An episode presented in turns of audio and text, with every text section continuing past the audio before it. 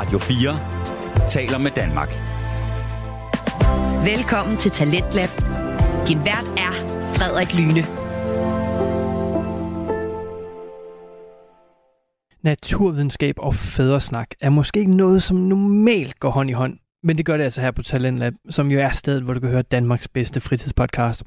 Og ja, i aftens program, der skal vi høre i første time blandt andet den øh, naturvidenskabelige podcast En ting ad gangen med værterne Tobias Bjerg og Vilas Jakobsen. Og En ting ad gangen, det er altså podcasten, hvor de to værter, de tager os med ind i den til tider komplicerede naturvidenskabelige verden og byder på en masse hygge og ikke mindst fordybelse. Og i aftens afsnit, der skal det handle om dengang, man fandt et hul i ozonlaget tilbage i 80'erne, hvor man altså sådan for alvor fik øjnene op for faren ved klimaændringer.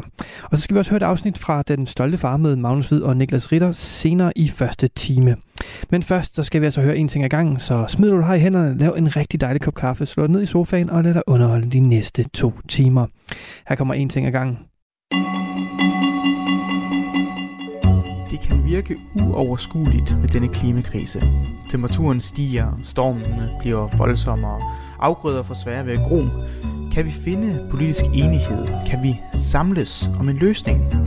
Det tror jeg, vi kan, for vi har gjort det før.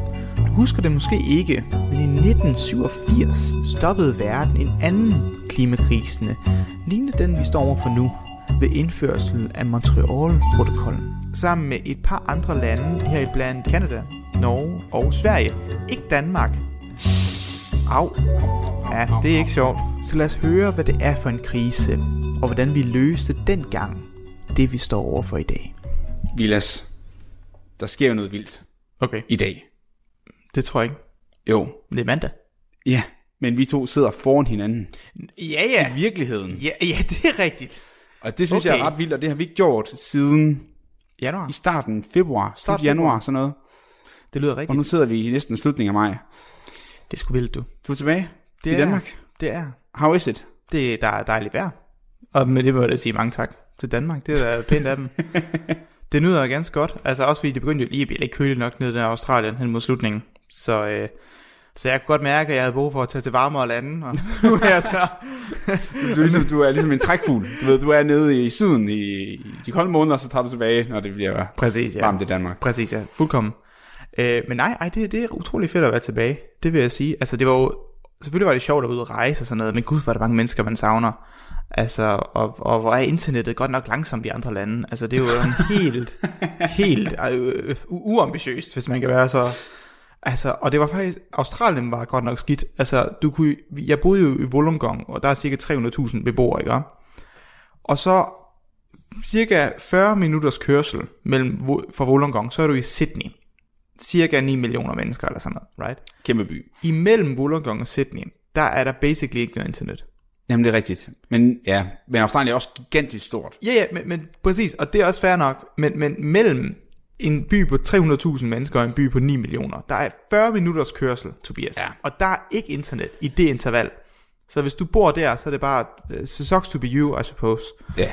Og det fortæller rigtig meget om internetkvaliteten i Australien. Men jeg vil så sige til dem, der bor i Aarhus, som der bor her, altså hvis man nogensinde har prøvet at tage toget fra Aarhus mod Odder og køre det igennem Morsted, så finder man også ud af, at der er heller ikke internet. Jo, men det er odder. Det er selvfølgelig ikke verdens Ej. største by, men altså... Ej, du, du, altså, har, du har ret i, der er bestemt, øh, kan man kalde det, form for dødszoner i Danmark også. Ja. Jeg tror bare, jeg ikke har oplevet det så slemt Nej, det, i det Danmark er frem for Australien. 100% ikke så slemt, medmindre man behøver, øh, jeg besøger min øh, øh, familie, øh, der ligger vest for Holstebro. Ja, okay. Der, ja, derude begynder det også at, at knive lidt. Du at være kritisk også, ja. ja. Ja, Ja, okay. fuldstændig. Men jeg vil også sige, Østrig var godt nok også, øh, der synes jeg ikke, der er særlig godt internet. Nej, måske bliver man lidt øh, vant til det gode internet her i DK. Ja, det er også det. Jeg er overrasket over, at der var 5G alle steder. Det følte jeg, det er 100%, der, der, der er sket noget, mens jeg var væk. Jeg kan godt se, at der var et par 5G-antenner, da jeg tog afsted.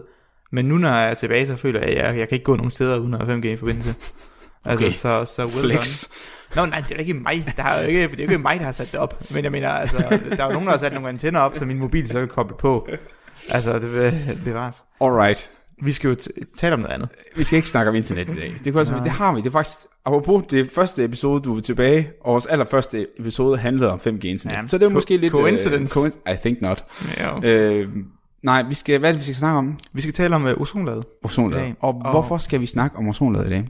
hovedsageligt, fordi der var en, der var hed Ida, der skrev til os på Instagram og yes. spurgte, om hun ikke kunne få noget hjælp til hendes eksamensopgave. og det, og det er, jo, det, er jo, det er jo en service, vi udbyder om noget. Altså, hvis vi ikke er public service, hvad er vi så, Tobias? Det er, giver os nogle penge. Ja, præcis. Ja, det er Public det. service lige i øjenhøjde med målgruppen. Præcis. Ja. Og det, der er vi jo, der er vi her for at hjælpe jo. Ja. Så vi skal tale om ozonlaget, også fordi jeg synes faktisk, det var et godt emne. Øh, Jeg husker jo selv, at jeg havde meget om ozonlaget, der gik i skole. Mm. Men jeg tror, at det, jeg måske kan være så opmærksom på, det er, at man taler ikke så meget om ozonlaget mere, som man plejede. Jeg ko- korrigerer mig, hvis jeg tager helt fejl. Skal jeg nok. Øhm, jeg følte engang, var det et helt stort problem. Alle snakker om, det var et problem, problem, problem. Og så som om, det var bare løst. Det var det. Ja, der var virkelig meget få. Jeg synes, jeg synes især i starten af nullerne, var Ja. der virkelig mange, der talte om ozonlaget og huller i ozonlaget, mm. og Mm. hvordan man ikke skulle bruge spraydoser og så videre, right, for, ja. for at ødelægge det.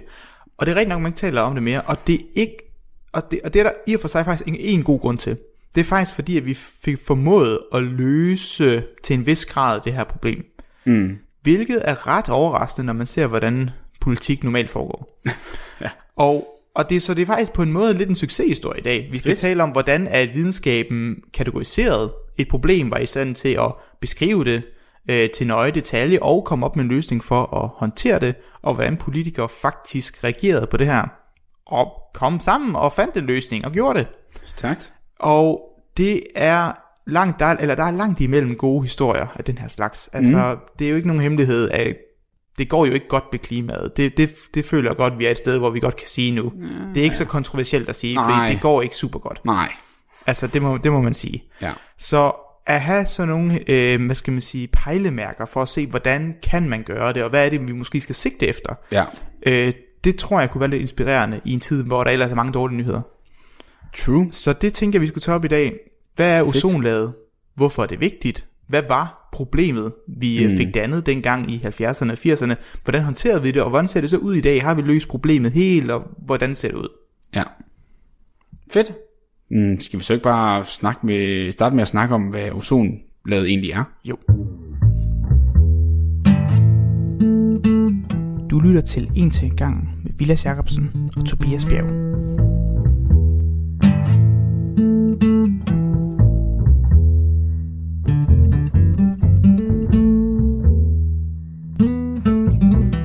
Godt, Tobias. Vi taler om ozon. Ved du, hvad det er egentlig? Øh, ozon? Ja. Øh, Jeg kan sige, jeg- at jeg, jeg, jeg, jeg, jeg vidste ikke umiddelbart. Nu, nu, nu skal jeg jo i det her tidspunkt være lyttets repræsentant, og der vil jeg nok sige, at det ved jeg ikke, men jeg har en for, idé om, at det er noget med oxygen, Ja. der er bundet øh, til hinanden af træ. Ja, det er fuldkommen korrekt. Fedt. Det er nemlig tre øh, oxygen-ioner, som er bundet sammen. Ja. Så når vi normalt taler oxygen og siger, at der er oxygen i luften, du ved, der er ilt, vi Mhm. trækker ind. Når, vi- når vi siger ilt, så mener vi to oxygen-ioner, der er forbundet. Yes. O2. Øh, det, det er det, vi normalt taler om. Men her, når vi taler ozon, så er det altså bare tre, der er bundet sammen. Mm. Og hvorfor er det skide smart? Grunden til, at vi taler om ozon, det er, at ozonlaget, eller den største del, den største mængde af ozon, vi har på jorden, den ligger i stratosfæren. Stratosfæren er et sted mellem 10 til 50 km over jordoverfladen. Ja, så er det ret højt op. Ja, så typisk højere op, end du vil flyve Ja, øh, ja. ja. når, du, når, du, når du er langs. Og herop, der er der en, en største mængde af, af vores ozon, og det ozonet gør i det her lag oppe i stratosfæren, det er, at det absorberer UV-stråling. No. Fordi at bindingsenergien for at, eller hvad hedder det, bindingsenergien for at fjerne en oxygenion fra ozonet, så du har tre oxygen, hvor meget energi kræver det at fjerne en, det er den samme energi, som der findes i, øh, hvad hedder det, UVB og UVC-stråling, så vidt jeg husker. Vi taler om, jeg ved ikke om du kan huske, vi lavede et afsnit omkring solcreme på et Ja, tidspunkt. ja. Og der må jeg jo lige sige shout out til det afsnit. Hvis I ikke har hørt det, det handler om solcreme, UV-stråling og hvad man kan få kraft af det. Så Og- endelig hør det. Ja, og, og plus, når vi lige er der, så er det jo også nu, hvor vi faktisk er begyndt at blive rigtig solrigt og begyndt at blive varmt i Danmark, så faktisk ekstra opmærksom, at man husker at bruge sin solcreme, men også at bruge den rigtige solcreme. Og det snakker vi faktisk også om i det afsnit, hvor, Præcis. hvordan man skal bruge solcreme rigtigt. Ja, Nå, det, var det er et afsnit, der, der, der, der er noget værd hver over at høre lytte til. Lytte til. Det vil jeg også sige. Så UVB i hvert fald er mm. stråling, som befinder sig omkring 280-315 nanometer. Okay, så vi talte om, at lys, det er, en, det er ligesom en bølge, Ja. man kan sige, og ligesom man kan forestille sig en bølge, eller må- måske en fjeder, kan være ligesom, strå, ligesom øh, kom, kompresset, eller, skal man sige, mm. eller strukket ud. Så kan man ligesom diskutere, hvor lang er den her fjeder i forhold til, hvor langt den er trykket ind, og hvor langt den er strukket ud. Og der siger vi, at den her bølge, som vi kalder lys, hvis du presser den sammen, så den er på en størrelsesorden af 280 nanometer, omkring 300 nanometer, Ja. øhm, så har du øh, UVB-lys. ja. Og det, hvis man skal rigtigt, så er det lige under der, hvor vi har det synlige lys, det ligger Ja, omkring præcis. 500 til 800, 700 Ja, nanometer. ja, cirka noget i den dur. 400, 400, 400 til ja. cirka 700 nanometer, Ja. ja. Og øh, nu siger jeg jo lidt kort, at det handler om længden af lys. I virkeligheden, så er det jo fordi, når du har en bølge, så kan man forestille sig, at når du har mange bølger i, i rap efter hinanden, mm. så øh, jo, hvis de kommer hurtigt, så kan man forestille sig, at den ene bølgetop kommer lige bag ved den anden. Ja. Og det er faktisk afstanden imellem de her bølgetoppe, som fortæller rigtig meget om, hvor en lys øh, interagerer med verden omkring sig. Ja, ja. Og det er egentlig den afstand, jeg beskriver, som jeg snakkede om lige før. Mm. Så, og det er meget, meget småt. Og det viser sig, at den her energi, som den her lyspakke indeholder, den er altså tilstrækkelig, den er faktisk lige akkurat god til at fjerne en af de her oxygenioner fra ozonet. Får vi så bare ilt? Altså almindelig, altså O2. Ja, mm. så får du O2 og O. Ja. Og du har jo et kæmpe lag, du har jo det her område i stratosfæren, hvor der er masser af det her ozon. Så det vil sige, at hver gang der sker de her brydninger, så fiser det her øh, ilt og det her øh, oxygen ud over det hele, og kan ramle ind i andre brikker fra andre ozon, der er blevet brudt op. Ja. Og så kan det faktisk danne nyt ozon.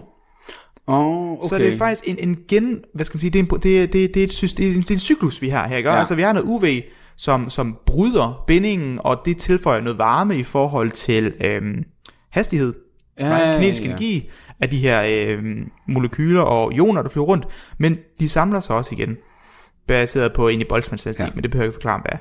Og det er skide godt, for det vil sige, at nu har vi et system, der genopretter sig selv, ikke? Så Ja. det vil sige, når nyt UV-stråling kommer, så beskytter det mega godt. Okay, så bare lige en enkelt ting, som jeg lige kom til at tænke på, for nu sidder jeg nemlig også med noget viden omkring det her selv, også ikke, ikke det der, men generelt ioner. Mm. Måske er det lige vigtigt at pointere, hvad en ion er, for øh, de lytter, som måske ikke ved, hvad en ion Right, er. right, right. Ioner, det er øh, atomer, som mangler deres elektron. Eller ja. mangler nogle af deres elektroner. Ja, Så vi, vi taler normalt om, at et atom, ligesom man måske har hørt fra atomfysik og så videre, et atom, det er et øh, grundstof. Det kunne være jern, det kunne være ilt, det kunne være helium.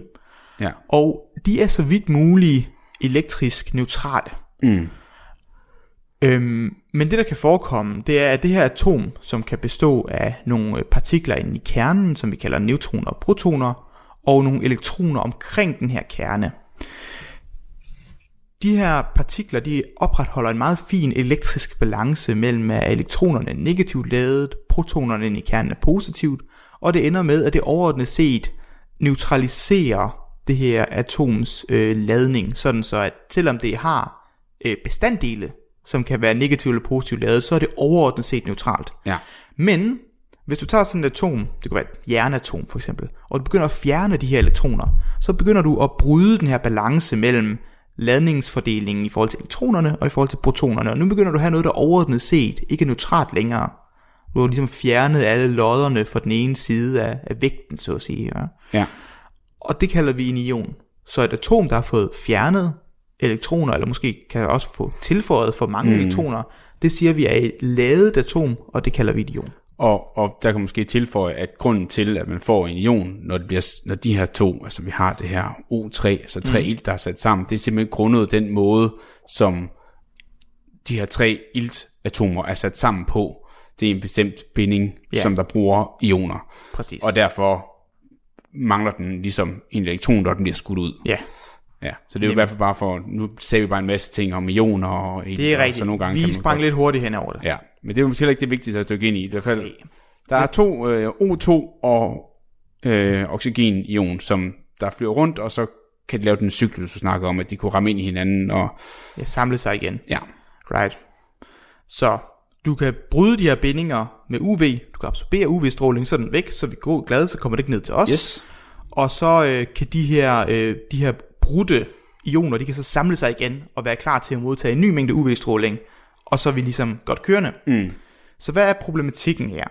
Jo, så i cirka midt 70'erne kom der en serie af artikler ud fra Sherwood, Roland og Mario øh, Molina.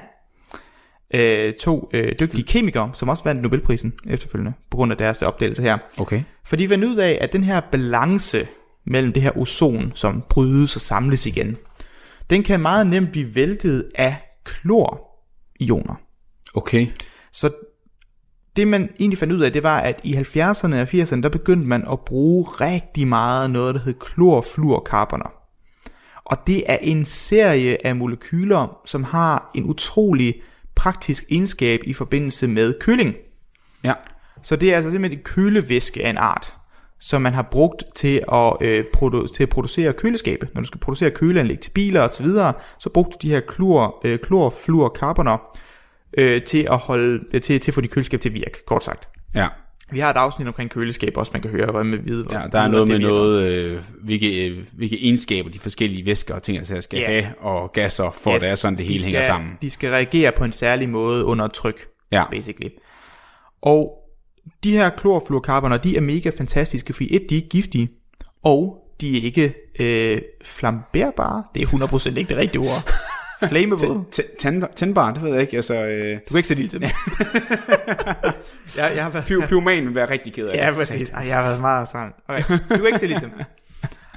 Det er jo helt vildt smart, fordi at det der jo kan forekomme, det er jo de her køleskab, de kan jo, de er jo ikke altid bygget perfekt, de får nogle slag, bum, du falder ind i det. Ja, det jeg ved ikke. Jeg ved ikke. Jeg ved ikke. Jeg, Nå, det er fordi jeres køleskab, det sidder under lyd, så derfor skal I rykke på det hele tiden. ja, præcis. Ja. Så det er det, det, er det, du regner med, alle folk har. Så det sidste, så rykker de på det. det har så, du gjort. så flyver det bare ud med Men det er klorfluor. Det er, det er altså klorfluorkarboner over det hele, og du skal til at rydde det op. Nej. okay. I hvert fald, det, det kan jo forekomme, at det her, det, kan, det her væske kan slippe Ja. ud. Og, eller, eller, Ja, jeg kunne, også, over, jeg kunne også forestille mig, at folk, når de er færdige med deres køleskab, det måske ikke virker så godt længere, så bare smider det på, øh, skralde, et eller andet øh, sted, hvor man Ja, ja, bare får ja. til at rot op, især i steder, hvor man ikke er så god til at genbruge, og så Præcis. går der hul på det, og så... Er det her ud over det hele. Ja, Og det er jo, øh, i, i, i oprindelig start, så var det jo egentlig godt, at det jo ikke giftigt, eller øh, du kan ikke, du heller ikke sætte ild til det. Det er jo skide godt, for hvis det her sker i hjemmet, så skal du ikke være bange, du skal ikke løbe ud og så videre, og der kommer ikke til at sende noget brand og sådan noget. Det er jo egentlig helt vildt praktisk. Og det bliver egentlig ved med ikke at være giftigt. Der er egentlig ikke som sådan noget galt med de her øh, klorfluorkarboner. Men når det nu spiller ud på den ene eller anden måde, ja. så kan det jo øh, hvad hedder det, fordampe og komme ind i luften. Ja, for det er en væske. Altså normalt Ja. så findes det som væske, ja. Ja, det er som jeg har, ja, det må det være, for ellers skal du ikke bruge det i et køleskab. Nej, super. så det er, i hvert fald, så det er i hvert fald et væske under tryk. Ja, Men det kan fordampe. Mm. Og når det her, de her klorfluorkarboner, de fordamper og begynder at, at, at, øh, hvad skal man sige, hæve sig op i atmosfæren, og det kommer op til stratosfæren, ja. så har vi det problem, at temperaturen falder jo gevaldigt med højde. Hmm. Okay, så du kommer ned ja. Måske på sådan noget, hvis du kommer højt nok op, omkring de der 10 km lige før stratosfæren, så er du jo nede på sådan noget minus 40, minus 50 grader. Ja. Køligt, ikke? Og det der kan forekomme, det er at en af de her klor, øh, klor, øh, klor, øh, hvad hedder det, sorry, klorioner kan godt falde af, eller blive, blive trukket fra øh, af de her kl- øh, klorfluorkarboner. Ah, og klor ja. i sig selv er utrolig problematisk. Fordi at når klor det støder ind i ozon, så, det, så vil det faktisk binde sig til en af de her oxygenioner. Og så ligesom faktisk øh, bryde bindingen mellem, øh, mellem i ozonen. Ja, ja. Så ligesom vi havde UV kunne kappe en af oxygenionerne fri, øhm, så gør det her klor det også. Problemet er bare, at den binder sig til klor, til, til, til hvad hedder det? Det binder sig til oxygenet, Okay. sådan så at det ikke kan dannes til nyt ozon. Ja, og så det optager ligesom Ja. en plads i den cyklus. Så før havde man 100, øh, 100 atomer, der kunne lave den her cyklus her, ikke? Præcis. Nu har ligesom klor ligesom taget en ud af Ja. den her, så er der kun 99 tilbage. Præcis. Det viser sig også, at faktisk på et tidspunkt, når det her klor og oxygen flyver rundt, så vil de faktisk bryde sig fra hinanden igen. Okay. Øh, og det er jo egentlig godt nok. Men så vil kloret bryde en ny ozon. Mm. Og altså det er ligesom deroppe hele tiden. Præcis, Det og, fjernet. og det tager noget tid for det her ozon at genopbygge sig selv. Jeg sagde, det kunne genopbygge sig selv, og det er også rigtigt, men det, det, det tager så noget tid for det. Det sker ikke så hurtigt, det her. Så det vil sige, at de her klorioner bryder bindinger hurtigere, end ozonet kan nå at samle sig. Mm. Så det vil sige, at nu har vi ikke kun én mekanisme, der bryder ozonet. Vi havde UV, der bryder ozonet, og det var egentlig vi er glade for, for så blev det absorberet. Ja. Men nu har vi også kloret. Og der bliver brudt så meget ozon så hurtigt, og ozonet kan ikke nå at samle sig, og så får du dannet et, så har du et overordnet set tab af ozonkoncentration mm. i stratosfæren. Og så kalder vi et, så kalder vi det, hvis det her sker i et øh, område, så kalder vi ligesom et ozonhul.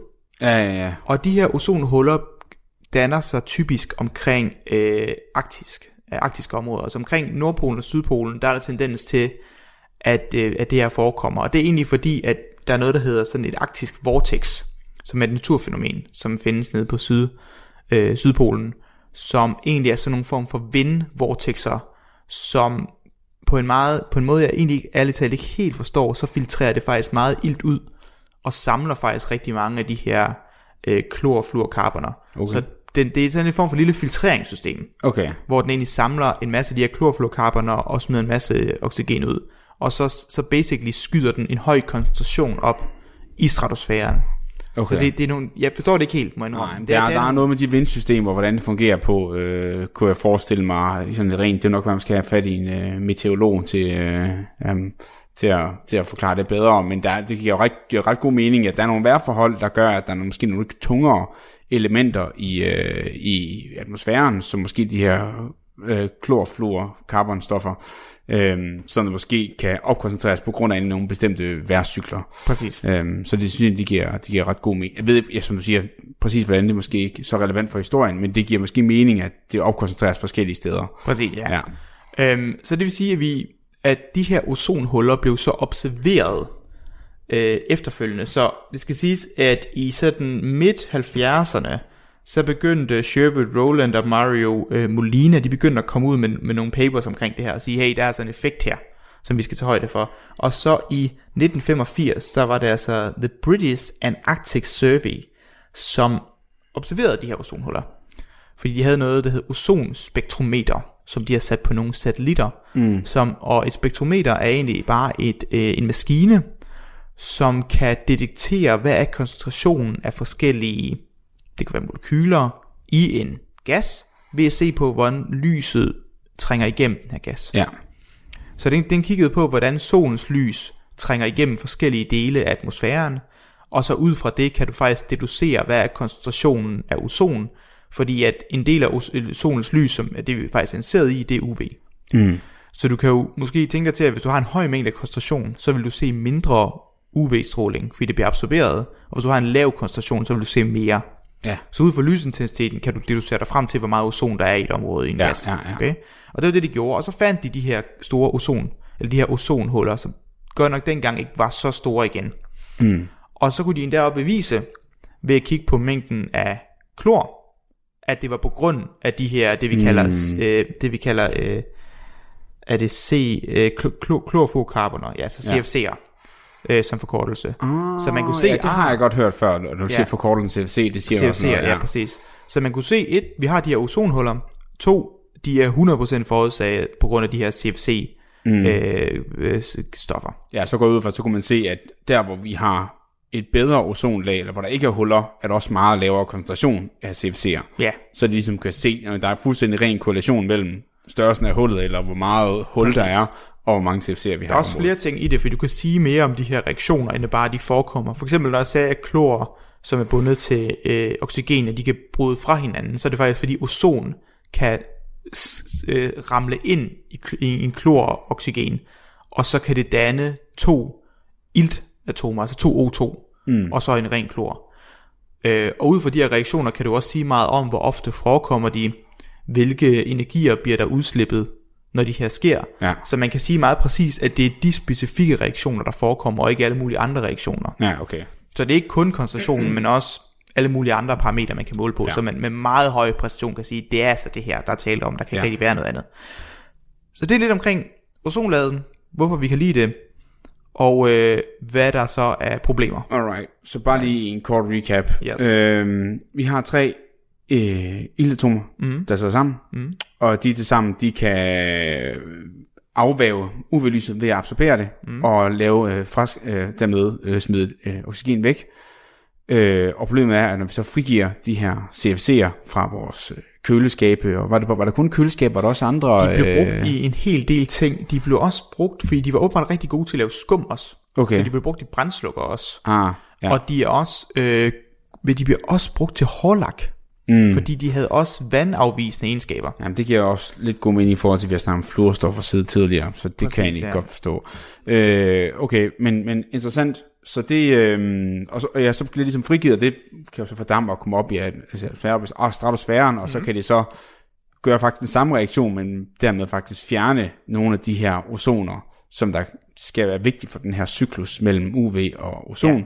og så får vi dermed huller. Og der var så to geoforskere, der fandt ud af det her i starten af 70'erne, og så var det 85, de lavede sådan en større... Det var 85, at øh, de faktisk observerede Okay, de det er her nu, ozonhuller. du har, du har det beviset, altså Yes. the proof. Yep. Alright, og så nu skal vi så høre, hvad gjorde verdens politikere så ved det her Ja. bevis? Hvordan håndterede vi den her katastrofe? Ja, det er jo en katastrofe. Ja, det må man sige. For, for som vi snakkede om før, øh, UV-stråling er virkelig øh, slemt for rigtig mange ting. Ja, altså, gud, altså ikke kun hudkræft, men også øh, plantevækst. Ja, ja, I forhold til, til, til fotosyntese. Og opvarmning også højst sandsynligt Opvarmning, så det vil hæmme en hel del øh, øh, vækst af hvede og ris og sådan, altså he- hele verdens madproduktion mm, vil gå totalt at lave, Ja. hvi- hvis det her stiger. Så det, det er jo totalt verdenskatastrofe, hvis Okay, det sker.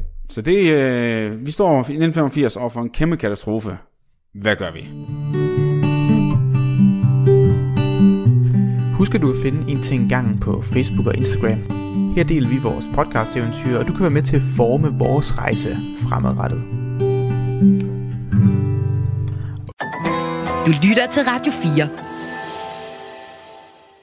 Vi er i gang med første time til den her på Radio 4, og vi er lige nu i gang med at høre den naturvidenskabelige podcast En ting er i gang med Tobias Bjerg og Vilas Jakobsen, som taler om ozonlaget og den katastrofe, der opstod tilbage i 80'erne, da man opdagede hullet i netop ozonlaget. Og vi skal nu høre lige præcis om den katastrofe og hvordan man løste den. Lad os vende tilbage til podcasten. Her kommer en ting af gangen. Okay, Tobias. Det er året 1985. Ja, Et frygende år. Det var det år, øh, Sten og Stoffer udkom for første gang. Okay. Husk den øh, tegneserie. Ja, ja, ja. Det var året, hvor øh, hvad hedder det, de havde den koldeste vinter i Øst-USA. du ved, det er jo sikkert, sikkert mærke-events, som vi jo aldrig glemmer. Det var jo noget, der berørte mig. i min- 1985, Det alright. var, øh, Coca-Cola kom med deres nye drik, New Coke, som jeg aldrig har hørt om. Det kan være, det er den, der er uh, normal coke i dag, jo. Det kan godt være. Det kan være, det der, de stopper med at putte amfetamin i deres... Øh, eller, ko- eller kokain, hvad fanden de putter i deres... Ja, det kan godt være det. Uh, Route 66 blev frataget, uh, hvad hedder det, United States Highway System, så det var uh, Nintendo udkom med deres Nintendo Entertainment System. Den havde jeg faktisk som barn, så det vil jeg sige, den er faktisk god nok. um, der var alle mulige, noget med Michael Jordan is named as the NBA's Rookie of the Year. Det skete også i 1985. Sikkert et år. Kæft, mand. Michael Jordan. Så nu, nu, nu, nu kan vi, vi alle sammen være enige om, at vi er, vi er der, alle sammen. Øh, Vi, vi, vi fører tilbage. Præcis. 85, alle sidder og ryger indenfor og har det fedt, men har ikke engang en idé om, at øh, rygning har noget med lungekræft at gøre. Alle Ja, nyder ja, livet. ja. Det er fedt. Drikker på arbejde. Drikker i pausen. Sikke en tid. Tæk en tid. Og man står over for det problem. For nu har de opdaget, at det her ozonlag er blevet, er blevet fundet. Og det var jo spået, at der var problemer med de her CFC'er, af de, af de her forskere i de, de, de, de sidste løbende år. Og der skal det jo siges, at nogle, øh, de folk fra industrien, der var ude, de så jo godt, der var et problem, for det her det er jo, det er jo, en, det er jo en milliardindustri, de her produ- produceret af de her CFC-molekyler, fordi de bliver brugt i alt, som sagt. Mm. Og der blev var åbenbart beskyldninger om, at de her forskere, de var medlem af, hvad hedder det, K- KGB, Okay. øh, russiske hemmelige politi. Åh, oh, det er 85, ja. Det var den Det er jo kolde 85, krig. det kolde ja, ja, krig, det er den kolde krig, ja, selvfølgelig. Så hvis du ikke kunne lide nogen, så skulle du bare kalde dem øh, kommunister. Ligesom man altså, ellers var nazist tidligere, ikke? Altså, Præcis, ja. ja. Men nu var den nye fjende øh, Rusland den, dengang, og, øh, og øh, det var en helt anden tid, end vi er i dag. Det, Ja, det, dengang var det så. Sovjetunionen, jo. det er rigtigt, not the same. Og Sovjet og Rusland, to vidt forskellige ting. Ja, især hvis du spørger Ukraine. Ja. Nå, de var medlem af Sovjetunionen. Ja, Ja, det var bare lige sige. Okay, godt, godt, godt. Yes. Jeg skal videre. Så hvad gør man? Og der var jo stor debat, fordi at, som, og det går lidt igen med noget af det, vi hører i dag. Politikerne talte om, hvad er de økonomiske, øh, hvad hedder det, øh, hvad skal man sige, konsekvenser mm. af, at vi stopper og banner produktionen af de her CFC. Og man kunne ikke blive enige hinanden, og alle lande var sådan lidt, åh, fordi det bliver jo det politik med, at der er nogle lande, der producerer det her rigtig meget, sælger til andre lande, så det er dem, det vil gå værst ud for. Right? Og hvad skal vi finde til at erstatte det? Køleskabet er ret meget en nødvendighed her, ikke? Ja. Så der var alle de her debatter, og det var sgu svært at se nogen løsning på det, ikke? Og det minder jo lidt om, hvad vi står i i dag. Ja. Mange politikere i forskellige verdener debatterer, og det er svært at se, om vi faktisk kommer videre, bliver der faktisk besluttet nogle ting. Men dengang, der var der altså to mennesker, der allierede sig, som virker relativt usandsynlige for at alliere sig. Mhm. Det var Ronald Reagan, Ja. tidligere amerikansk præsident, Ja. og Margaret Thatcher, Jeg ud at han var præsident dengang. det var han. Ja, yes. og tidligere øh, premierminister, Margaret Thatcher ja. Ja. i England. Og de kunne godt enes om, at det her det skulle ordnes. Og in hindsight, så er det altså lidt spekuleret for, hvorfor de var så enige omkring det her, for når alle andre var jo i tvivl. Altså man kunne godt sige, om det var fordi, de er mega kloge, men sådan, øh, det, det er sjældent, det er sådan ting, der fungerer. øhm, Ronald Reagan var jo, skulle jo også behandles for hudkræft. Ah. Han var blevet han havde hudkræft og blev behandlet for det. Så man kunne jo måske tænke sig til, og det er, det, det er nu, at vi skal huske, at vi er historikere. Man kan måske tænke sig til, at ja, når der nu er en global fare for hudkræft, og man har en præsident, som måske har det lidt mere nær på sig, mm. så er de mere tilbøjelige til at se værdien i at gøre en indsats. Ja. Margaret Thatcher er jo åbenbart uh, trained chemist, altså, Okay. ud, altså trænet eller uddannet kemiker, Ja. hvilket jeg overhovedet ikke vidste. Nej. Øh, så hun så også værdien og vigtigheden i den her, i den her sag. Så de slog sig sammen, sammen med et par andre lande, her blandt Canada, Norge og Sverige. Ikke Danmark. Au. Au, au, au, Ja, det er ikke sjovt. Men det må vi jo så lære at leve med. og de slog sig sammen og blev enige om simpelthen at bande brugen af de her CFC. Ja, så i deres lande, ikke? Altså Præcis, Tyskland, USA, ja, Canada, og, og, og nedtrappe produktion og brug af det øh, voldsomt. Og ret hurtigt, det, det gjorde de det, der hed The- Montreal Act. Ah, ja. Og den fik de underskrevet i 87, så vidt jeg husker. Lad mig lige dobbelt det. Yes, 87. Og det viser sig, at efter de havde underskrevet den her Montreal Act, der var der altså, eller Mo- Montreal Protocol hed den, der var der altså begyndt at komme en del lande, der også begyndte at skrive under. Og flere lande skrev under, og flere lande skrev under. Ah, Og det er den eneste act, så at sige, det eneste stykke papir, som alle ledere i verden skrev under på. okay. Så det er ligesom, som efter de havde lavet den, hvor der blev flere og flere, flere folk kunne også se, det sgu måske Præcis. en god idé, det her. Og det er den, det er den eneste ligesom, politiske beslutning, som hele verden har skrevet under på. Mm. Det er altså the, the, the United Nations største succes. Ja, Der, det er ikke, der har ikke været noget før eller siden, som alle i verden blev enige om, og faktisk Nej. skrev under på. Ja. Og det gjorde jo, at der faktisk skete noget ret hurtigt. Men hvad, hvad blev de enige om? Jamen, der var, øh, jeg tror, så vidt jeg har forstået, så var det enige om, at jeg tror, de havde 5-7 år til at fjerne produktionen og brugen af CFC'er helt. Okay, altså at få udfaset den position Yes. fuldstændig. Så, ja. det, så det skulle udfases ret hurtigt. Jeg er lidt i tvivl om, om det var 7 år. Det kan jeg ikke helt huske. Nej, det er, Det er jeg ret sikker på. Men det er, det er også god mening, at des flere der kommer med, des nemmere bliver det at hoppe med på den. Fordi Ja. at hvis alle de store produktionslande begynder, man kan sige 85, der var Kina ikke så stor endnu. Nej. Og der kunne jeg forestille mig, at øh, USA, Canada, England og sådan noget, de havde måske tre store, de var nok meget store inden for produktion generelt.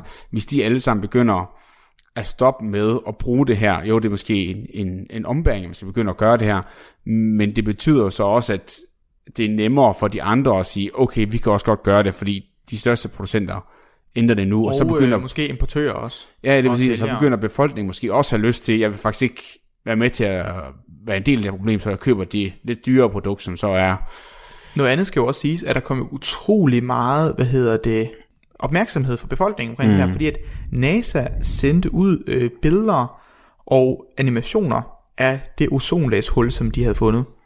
oh, Øhm, til, og det blev broadcastet til hele USA. Jeg har lyst til at sige hele verden, men det ved jeg ikke, om det gjorde. I hvert fald hele USA, og det gør lige pludselig, at øh, alle folk i verden blev sådan lidt, shit, det er det er seriøst. Så det har været en kombination af, at der har været utrolig stor opmærksomhed fra den brede befolkning omkring det her var et problem.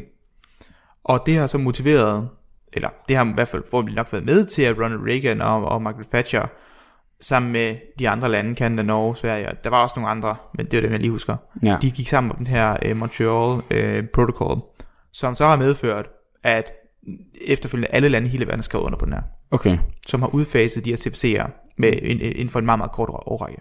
Det er, sjovt, det er sjovt, at det her det minder mig lidt om, nu havde vi i efteråret, der lavede vi et afsnit omkring PFAS. Mm-hmm. Øh, de her perfluo øh, alko, alkylstoffer. Mm. Øhm, og det minder mig lidt om det samme, fordi at her har vi så bare problemet, at det ikke bare, jo det er jo et, en gruppe af stoffer, ligesom CFC, altså PFAS, det er en gruppe af stoffer, der involverer rigtig mange. Og problemet er ligesom også, at her, at det er en integreret industri, som har været brugt så længe, og folk har ikke rigtig fundet nogle alternativer til de her yeah. nu, og det kræver ligesom, at alle bliver enige om først, hey, skal vi ikke stoppe med at producere dem, sådan så vi ikke bliver ved med at ødelægge både øh, naturen og vores egen kroppe, øh, og det er ligesom, alle kan godt se nu, det, det er noget lort. Altså, de fleste kan godt se, jeg tror, der er måske ikke den der samme smoking gun, som de havde i 85, men folk kan godt se, at det er et problem, men alle lande, hvis vi nu brug for, at nogen skriver alt sammen under, nu prøver EU sammen at lave noget væk, hvor de kan gøre noget, men det hjælper ikke rigtig noget før også, som, som, som Kina og nogle af de store produktionslande, de går ind om, vi laver ikke noget med PFAS i længere. Ja, og den tror jeg godt kan blive svær. Nemlig. Fordi som du også siger, det vi talte om det der afsnit, og igen, det kan vi godt anbefale at høre det afsnit om PFAS, det er meget aktuelt og meget vigtigt også i, i mm. dagens verden. Det er jo, at det ofte ender i havet jo. Ja. At de her plastik produkter, som indeholder PFAS, ender i havet, og det gør, at når vi ser ud og bader her om sommeren, nu er det jo sommer, ikke? Ja, ja. Så risikerer vi, især når der er store mængder havskum, og faktisk optage en del af det her. Ja, ja, fuldstændig. Og det er det, der er så problematisk. Men dengang, der havde de jo, og det er også, som du egentlig siger, som er ret vigtigt, de havde faktisk fundet ret hurtigt øh, alternativer. Okay, de havde alternativer. De havde nemlig alternativer. Mm. Og, men jeg er så i tvivl om, om de blev fundet hurtigt efter, at den her act blev sat i gang. Mm. For det kan jo også godt være, altså det er jo ikke, jeg vil ikke sige, at, at det var et nemt skift, for det kan også godt være, at de ikke havde nogen løsninger, og så blev det her skrevet under, og så begyndte industrien at tænke, shit, og så fandt de noget hurtigt. Ja. Right? Ja, ja. Så det, det, det, Men det, det, der, er et, der er en readily available substitute, yes. ja, ja, hvad altså man kan fordi, sige. Ikke? Hvis du, hvis du smadrer dit køleskab, så vil du forhåbentlig ikke finde nogen CFC'er i. Nej, hvad, hvad, det tror jeg, jeg tror måske, der er en periode, man kan se på gamle køleskab, det faktisk står CFC-free, sådan et mærke, passe, der ja. står på, ja, på ja, ja, køleskaberne. Ja, ja, det, det giver jo rigtig god mening, at man sådan ligesom markerer, ja. vi er med på den. Altså. Der er en række af forskellige øh, væsker, man har erstattet det med. Jeg okay. ved ikke præcis, hvad det er for nogen. Nej. Det tror jeg varierer en del. Mm. Øhm. Men de har den samme, altså de, de er ikke gået på kompromis med funktion eller noget. De har fundet noget, som der har samme... Det kan man jo sige, vores køleskab virker fint. Ja. Så. Ja, på den måde, så er det noget godt være, at det ved, at det er pisse dyrt, eller hvad ja, det er. Ja, ja, ja, okay, det ved jeg faktisk ikke. Det, det er formodentlig, det kan også være, at det er flammable faktisk. Altså, det, det ved jeg så ikke. Så det kan være, at der er nogle andre ulemper i den forstand. Ja. Øh, det ved jeg faktisk ikke. Men under alle omstændigheder, så er det altså ikke alle sammen ihjel. Og det er, jo, det er jo også meget fedt. Ja, det er rimelig fedt, ja. Men... Og det, det her så betyder, mm. det er, at man begynder at udfase det her. Og man kunne stadigvæk se, at det her ozonlag, det voksede og voksede og voksede, og det øh, peakede cirka i nullerne. Starten altså, af nullerne. Altså hullet i Ja. ozonet. Okay, så det er Ja. efter den her act her, Der er i gået nogle 85, år. eller hvad, der er gået nogle år, inden det der er Ja. kommet igennem. Fordi der har været en udfasning, men der går også noget tid, før vi ser den effekt. Fordi som jeg sagde, at Ja, ozon lavet, det danner, danner sig selv langsomt. ja. Og de her klorstoffer, de er jo ikke, fordi de forsvinder jo ikke fra atmosfæren. Nej, nej. Men det de kan gøre, det er, at de kan binde sig til andre ioner, som de så ikke slipper fri fra. Ah, ja, Så som det ikke godt er ja. øh, ozon. Så det, ja, præcis. Så det kan godt være, at de her klor, de bouncer rundt, binder til noget ozon, bryder det, flyver af, binder sig til noget nyt, men på et tidspunkt, så rammer de også ind i noget, som de binder sig til, som de så ikke slipper fri fra, fordi Okay. atmosfæren indeholder jo også andet end ild, ikke? Mm. Og, Øhm. og man kan jo tænke at også, at de folk, som der allerede havde køleskab, eller et eller andet, de, altså, der var allerede ret mange maskiner eller ting og sager, som der også skulle udfases. Det var ikke sådan, de blev gjort forbudt jo. De skulle bare udfases over en periode jo, så det tog også tid, og de skulle også skrottes, og så kunne det være, der kom mere ud, og Præcis, sådan, ja. så det giver jo god og mening. har du, ja. og Hårleik gør, har du set billeder fra folk fra 80'erne? Altså, Jesus Christ. Det var en anden tid. Punkertiden med det der hår, der bare strikker i alle. Det har fandme krævet meget hårdlagt. Ja, ja, ja, det er det. De er, det har været, har været en god industri. Det har tjent mange penge. Men ja, så det har taget lidt tid. Men vi kan så se, at efter start nullerne, så er det altså ikke vokset. Der er Okay. det altså blevet konstant, og man kan også se, at det er begyndt at, at, at, at blive mindre. Altså hullerne er, er Ja. så begyndt at blive mindre Ja. nu her. Ja. Det er, det er jo noget med, at det går sådan, nogle år stiger det lidt, og andre år falder det lidt, og det er fordi hullet egentlig bliver dannet mest omkring foråret, og det har noget at gøre med, hvordan solen interagerer med de her klor, mm. Og der er også nogle andre, det er ikke kun klor, men der er også nogle andre stoffer, Mm. øhm, og det når vi ikke helt at tale om, men, men det korte og lange er, at de, de sådan, det vokser og falder lidt hvert år, men overordnet set kan vi se, at hullet bliver mindre hvert år. Okay. Så det er jo egentlig godt. Det er, succes. En, øh, det er jo faktisk en ret stor succes, at vi nu forhåbentlig har fået bedre styr på det her problem. Der er jo også andre stoffer, som kan lave det her trick. Det er ikke kun de her CFC'er. Mm. Og det er jo sådan noget, vi vil arbejde med løbende og forhåbentlig få- stoppet det. Forudsigelsen er lige nu, at det hul, vi har fået dannet på, øh, på måske en 20 år, Ja. det lukker først helt, så vi er, hvor vi var før 70'erne. Det lukker mm. først i 2070. 72? Ja. Wow. Okay, shit, mand. Så det vil sige, at på, på sådan 20-30 år, der har vi altså lavet et hul, et, et problem, som det har taget 100 år at løse. Ja. Og det, Og det, og det er, hvor vi er stoppet helt nærmest, ikke? Ja. Og der er stadigvæk et betydeligt stort hul. Mm. Øh, men det er bare lidt mindre, end det var for nogle år siden. Det, jeg Ja. tror, det peakede i cirka 2001. Ja. Og der var hullet, så vidt jeg husker, tre gange større end Europa. Men okay, det er rimelig stort. Ja, det er det stort. Men det, det, det er jo faktisk ret vildt, fordi alt det her, det sætter jo mange ting i perspektiv, for det også, forsvarer jo også, hvordan ting er bare ekstremt tidsforskudt. Med mange af de her ting, vi snakker PFAS, men også CO2-udledning, ikke? At alt det, som vi udleder nu, det er jo ikke det, vi ser på nu. Nu er jeg ikke, selvfølgelig ikke øh, ekspert inden for det, men meget det, vi ser, det er jo noget, der er baggrund at udledninger, der er sket for 10 år siden, eller et eller andet, de havsten, altså, fordi det kommer i cykler meget, meget mm-hmm. senere hen jo, det er ikke noget, vi ser nu, så det der med, at hvis vi bare stoppede i dag, lad os nu sige, at vi ud, udelukkede 0 CO2 i morgen, ikke? Ja, udover bare det, som der kommer fra de mennesker, der trækker vejret, eller dyr, der trækker vejret, øhm, så vil det stadigvæk blive ved med at være slemmere og slemmere og slemmere de næste mange år, og det er det, som jeg tror, der er nok det mest skræmmende for mig, når man sidder og tænker over, at det lige meget hvad, hvor godt vi gør det nu, bliver det ved med at blive værre, Præcis. inden det bliver bedre. Jamen det er det der, vi burde stoppe lige nu. Ja. Og selv hvis vi stopper lige nu, så er vi stadigvæk i lort til halsen. Men vi stopper ikke engang lige nu. Nej. Så i morgen, der burde vi også stoppe. bare endnu mere, end vi på Det heller ikke. Det er en frustrerende situation, og jeg kan jo kun håbe, som jeg jo startede med at sige der også, jeg kan kun håbe, at det her eksempel, det her øh, skinnende lys for, hvordan det kan ske, hvordan ja. vi kan næle den, identificere et problem, forskerne og videnskaben ser, at det her det er problemet, det er den her der er mekanismen, det er hvad vi skal gøre for at stoppe det. Og politikerne bliver enige, laver, en, øh, laver, nogle, laver noget, noget lovgivning eller en form Ja. for politisk aftale, hele verden skal under, og det bliver løst. Vi har brug for... Øh, Det har vi den brug for. Vi har brug for øh, en nutidens Margaret Thatcher og Ronald Reagan. Det er kontroversielt at sige, fordi der er jo, det er jo fordi, man kan Ja, det, er, det er måske i hvert fald i forhold til det her ene problem, ikke? Ja, så, vi, ja. så hvis vi, vi har brug for, for to personer, som kan, der, kan, der kan føre vejen. ja. Eller måske endda flere personer, for nu skal vi nok de to have personer er selvfølgelig- og Asien med. Villa Sjavsen og Tobias Bjerg. Det er rigtigt. Stem på os. Stem på os i valget 20... Jeg ved ikke, 24? Jeg ved ikke, hvornår er der valg? det ved jeg ikke. Se, det er derfor, vi ikke er politikere. Ja. Jeg har ikke styr på det. Når, Øh. når der er valg, så stem på os. Og jeg, synes, det er, altså, jeg synes, det er sindssygt fascinerende. Det er virkelig, virkelig fascinerende, for det er jo et, et, et klasse eksempel på, hvordan det skal gøres, men også et eksempel på, hvor nemt det var at løse på en måde nemt i anførselstegn, hvor nemt det var at løse problemet, for det var jo kun én ting, der skulle udskiftes med noget andet. Mm. I forhold til for eksempel så til klimakrisen eller PFAS. Det er mange, mange, mange større produkter, det er meget, meget, meget mere udbredt, og verden er meget mere kompleks i dag, så det er noget sværere at skifte alle de her ting ud, uden at folk skal til at omvende deres liv. Præcis. Og jeg tror, det er en af de helt, store, øh, uden vi skal til at sige den hele snak, men så er det nok en af de største problemer ved at få løst de andre problemer, som vi har i dag. Ja. Men øh, jeg synes egentlig, det var, i stedet for, nu, nu tog jeg det ned igen. Nu har vi lige i stedet på en god note, hvor vi sagde, vi ved, at der skal gøres, og vi skal have fat i nogen. Og Er vi det- gør det. Og vi gør det. Ja. Stem på nogen, der kan finde ud af at gøre det. Stem på folk, der ved ting. Stem. Det, det, det, det er et rigtig godt budskab. Stem på folk, der ved noget. Ja, lad os gøre det. Og så tror jeg, vi skal sige tak til Ida for det gode forslag, ja. og held og lykke til eksamen. Ja. Bare gå ind og snakke om alt det her, så fungerer nok vi godt. ja. Men så til sidst, så vil jeg bare sige, at vi, øh, ja, en bag, hvis man har lyst til at gå vide lidt mere omkring øh, UV-stråling generelt, og hvorfor det er farligt, gå ned og høre vores øh, episode omkring solcreme.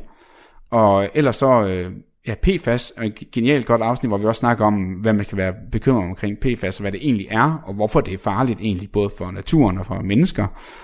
Øhm, ja, og så øh, ellers, hvis igen, gør som Ida, hvis I har nogle ting, som I synes, vi skal snakke om, som kunne være interessant, så skriv til os. Vi læser alle jeres beskeder.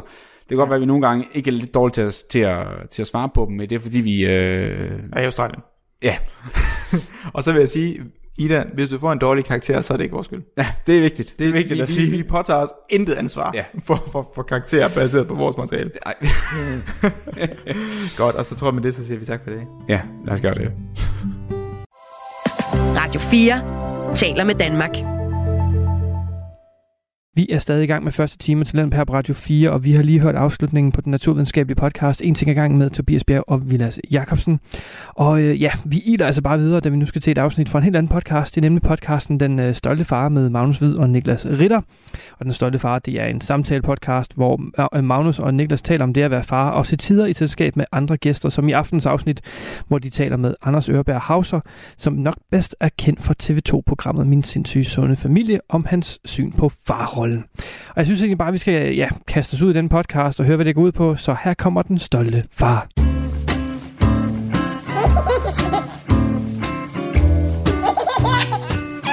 Det stolte far.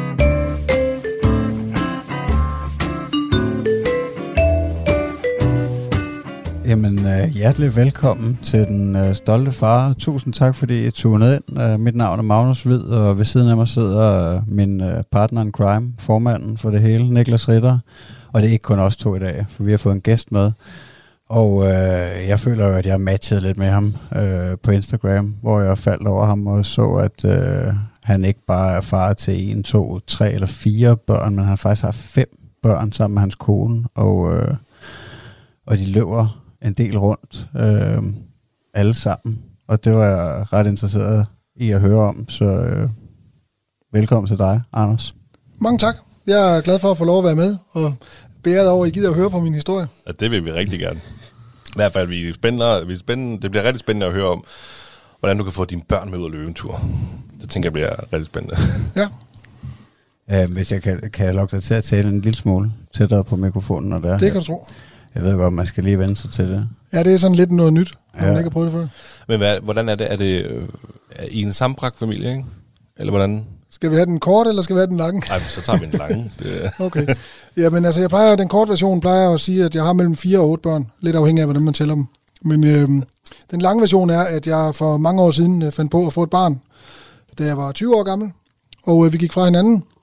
Og øh, så øh, gik der noget tid, og øh, jeg fandt en ny kæreste, som havde to børn. Og øh, vi skulle da have et barn sammen. De to børn er så blevet voksne nu, og dem har jeg selvfølgelig stadigvæk et forhold til. Øh, og øh, vi er så blevet skilt, og efterfølgende har jeg så fundet en ny kone, og så har jeg startet forfra. Hun havde også to børn, og hende har jeg så fået to børn sammen med. Puha. Så det, jeg skal lige prøve. Man skal, den skal lige op på vende men men øh, vi har fire hjemmeboende børn øh, i øjeblikket. Okay. Så ja. Ja, jeg blev også helt svedt der. Ja. Jamen, øh, du sagde så, som 20-årig, du blev faktisk en 20-årig. Ja. Var det, var det planlagt dengang? Ja, det synes vi, det var. Altså, vi blev enige om, at det kunne da være meget sjovt at prøve, men det var måske en lidt forhastet beslutning, tror jeg. Men, øh, og hvordan det? Ja, det ved jeg ikke rigtigt. Vi, var jo, vi boede jo sammen, og, øh, og vi tænkte, at vi ville gerne blive sammen og have børn, men så hvorfor vente? Så kan vi lige så godt gøre det nu. Men der er måske sådan nogle ting, som vi måske øh, gik glip af, som så mange andre måske kunne, kunne bruge lidt mere tid på, da, da vi var helt unge. Ikke? Øhm. Ja, altså 20, det er også tidligt. Det, det, der har man jo ikke løbet hornene af sig endnu, forestiller nej, man sig. Nej, men vi blev jo så på en eller anden måde ret hurtigt voksne alligevel. Jo. Ja. Det, øhm, man vokser lidt med opgaven. Og det er jo lidt sjovt at stå der som, som ung far og, og pludselig tænke, øh, hvornår kommer de og henter ham? Fordi øh, altså, når man er så ung, så synes man jo ikke selv, man er voksen. Man synes jo bare, man er et stort barn, eller Altså en ung en, som, som ikke kan, som ikke, som ikke, altså, ikke er rigtig voksen. Det er bare noget, vi leger. Jamen altså, så, sådan har man det altså også, selvom man er 8-29 og får et barn, vil jeg sige. Altså, jeg kan godt nogle gange drille min kone ved at sige, at altså, du er sammen med et barn, der har fået et barn. Altså, fordi ja. jeg føler også stadig, at jeg er 14 år oppe i hovedet en gang imellem, ikke bare med en masse ansvar. Ja, men det er ikke også, altså, det er vel mest bare prisen på legetøjet. Ja, det er det jo sådan set. Ja. Men tror du, at, øh, at man så bliver mere voksen, altså så snart, at man får et barn, uanset om man er 20 eller 29? Det gjorde jeg. Altså, det synes jeg helt sikkert, jeg gjorde. Øhm, jeg tror, at den store forskel er, at man, at man kan være voksen, når det er påkrævet. Men resten af tiden, så er man jo stadigvæk et barn. Men det med at være forældre gør bare, at, at det bliver ligesom, det bliver nødvendigt at, at være voksen, og så bliver man det også.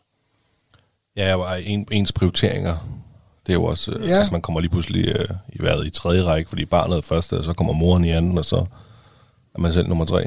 Ja. Hvor gammel er du i dag? 45. Ja, okay. Det kan man sgu ikke se på dig. Tak skal du have. Og du holder dig godt. Tak. Det må være alt, der løber rigt. Bare, bare bliv ved. Jamen, var, dengang du fik dit, øh, dit første barn, Ja. var du med til fødslen dengang? Ja, det var, vi var ikke sammen. Vi var faktisk gået fra hinanden lige inden at, øh, han blev født. Og, øh, eller et stykke tid inden faktisk. Fordi det var måske, som sagt, en lidt, lidt forhastet beslutning, og det var vi måske ikke helt øh, sammentømret nok til at tage så stor en beslutning. Øh, men den var jo taget, og det var jo ligesom det, der skulle ske. Så, men jeg blev så kontaktet og blev øh, den dag, hun så skulle føde, komme med ind og var med til selve fødslen. Ikke? Kan du huske, hvordan det var? Det var den største oplevelse nogensinde i mit liv. Og så, udover det, så har du så været med til tre fødsler, det vil sige fire i alt, er det sådan? Ja. ja og har du, eller, eller, det ved jeg så ikke, du har. Det kan være, du har sprunget fra efter den første og sagt, jeg skal ikke være med til flere. Ja. Men har du været med til de andre også? Jeg har været med til alle sammen, ja. Og var det den samme følelse, du havde hver gang? Øhm, nej, det synes jeg ikke. Øhm, det der med første gang, det var sådan noget helt, altså det var sådan noget helt særligt, fordi at, at det var sådan en, på en eller anden måde en, en uopnåelig ting, som, som, som jeg ikke vidste, hvordan ville føles. De andre gange vidste jeg det jo. Så det, og til sidst så har det været sådan lidt, de sidste to gange, der, da den sidste blev født, der gik der vel ja, et, tre timer efter fødslen, tror jeg, så var vi på McDonald's, og så kørte vi hjem. Altså, så det, det hele det var sådan lidt noget, altså, vi har heller ikke fået udfyldt barnets bog på den sidste endnu, øh, og sådan noget. Den første, der står jo, hvor mange, hvornår de har fået tænder, og hvornår de har begyndt at gå, og alle de her ting. Men der bliver sådan lidt mere rutine i tingene, når det sådan bliver, bliver copy-pastet på en eller anden måde. Jamen, at, at det er jo også ligesom om, at nu er jeg jo selv for fem uger siden fået nummer to, og øhm, bare sådan noget som at tage billeder af nummer to. Altså, vi tog sindssygt mange billeder af nummer et. Ja.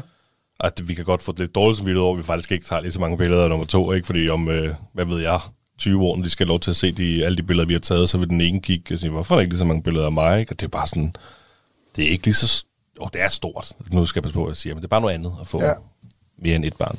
Jamen, jeg synes måske, det er stort på en anden måde. Altså, mm. det, det er dybt. Det er stadigvæk lige så dybt som, som det andet, men det er bare ikke så... Der er ikke den der wow-faktor, eller den der... Øh, den der med... Altså, hvor man nærmest bliver forskrækket over, hvor stort det er. Det gør man jo ikke på samme måde. Men valgte I at få, nu ved jeg godt, du nummer to barn fik du som en anden, Ja. anden kvinde, men gik dine tanker igennem det der med, at okay, nummer et, han skal også have en bror eller en søster? Ikke på det tidspunkt. Nej. Det var, det var, slet, ikke, øh, det var slet ikke der, vi var.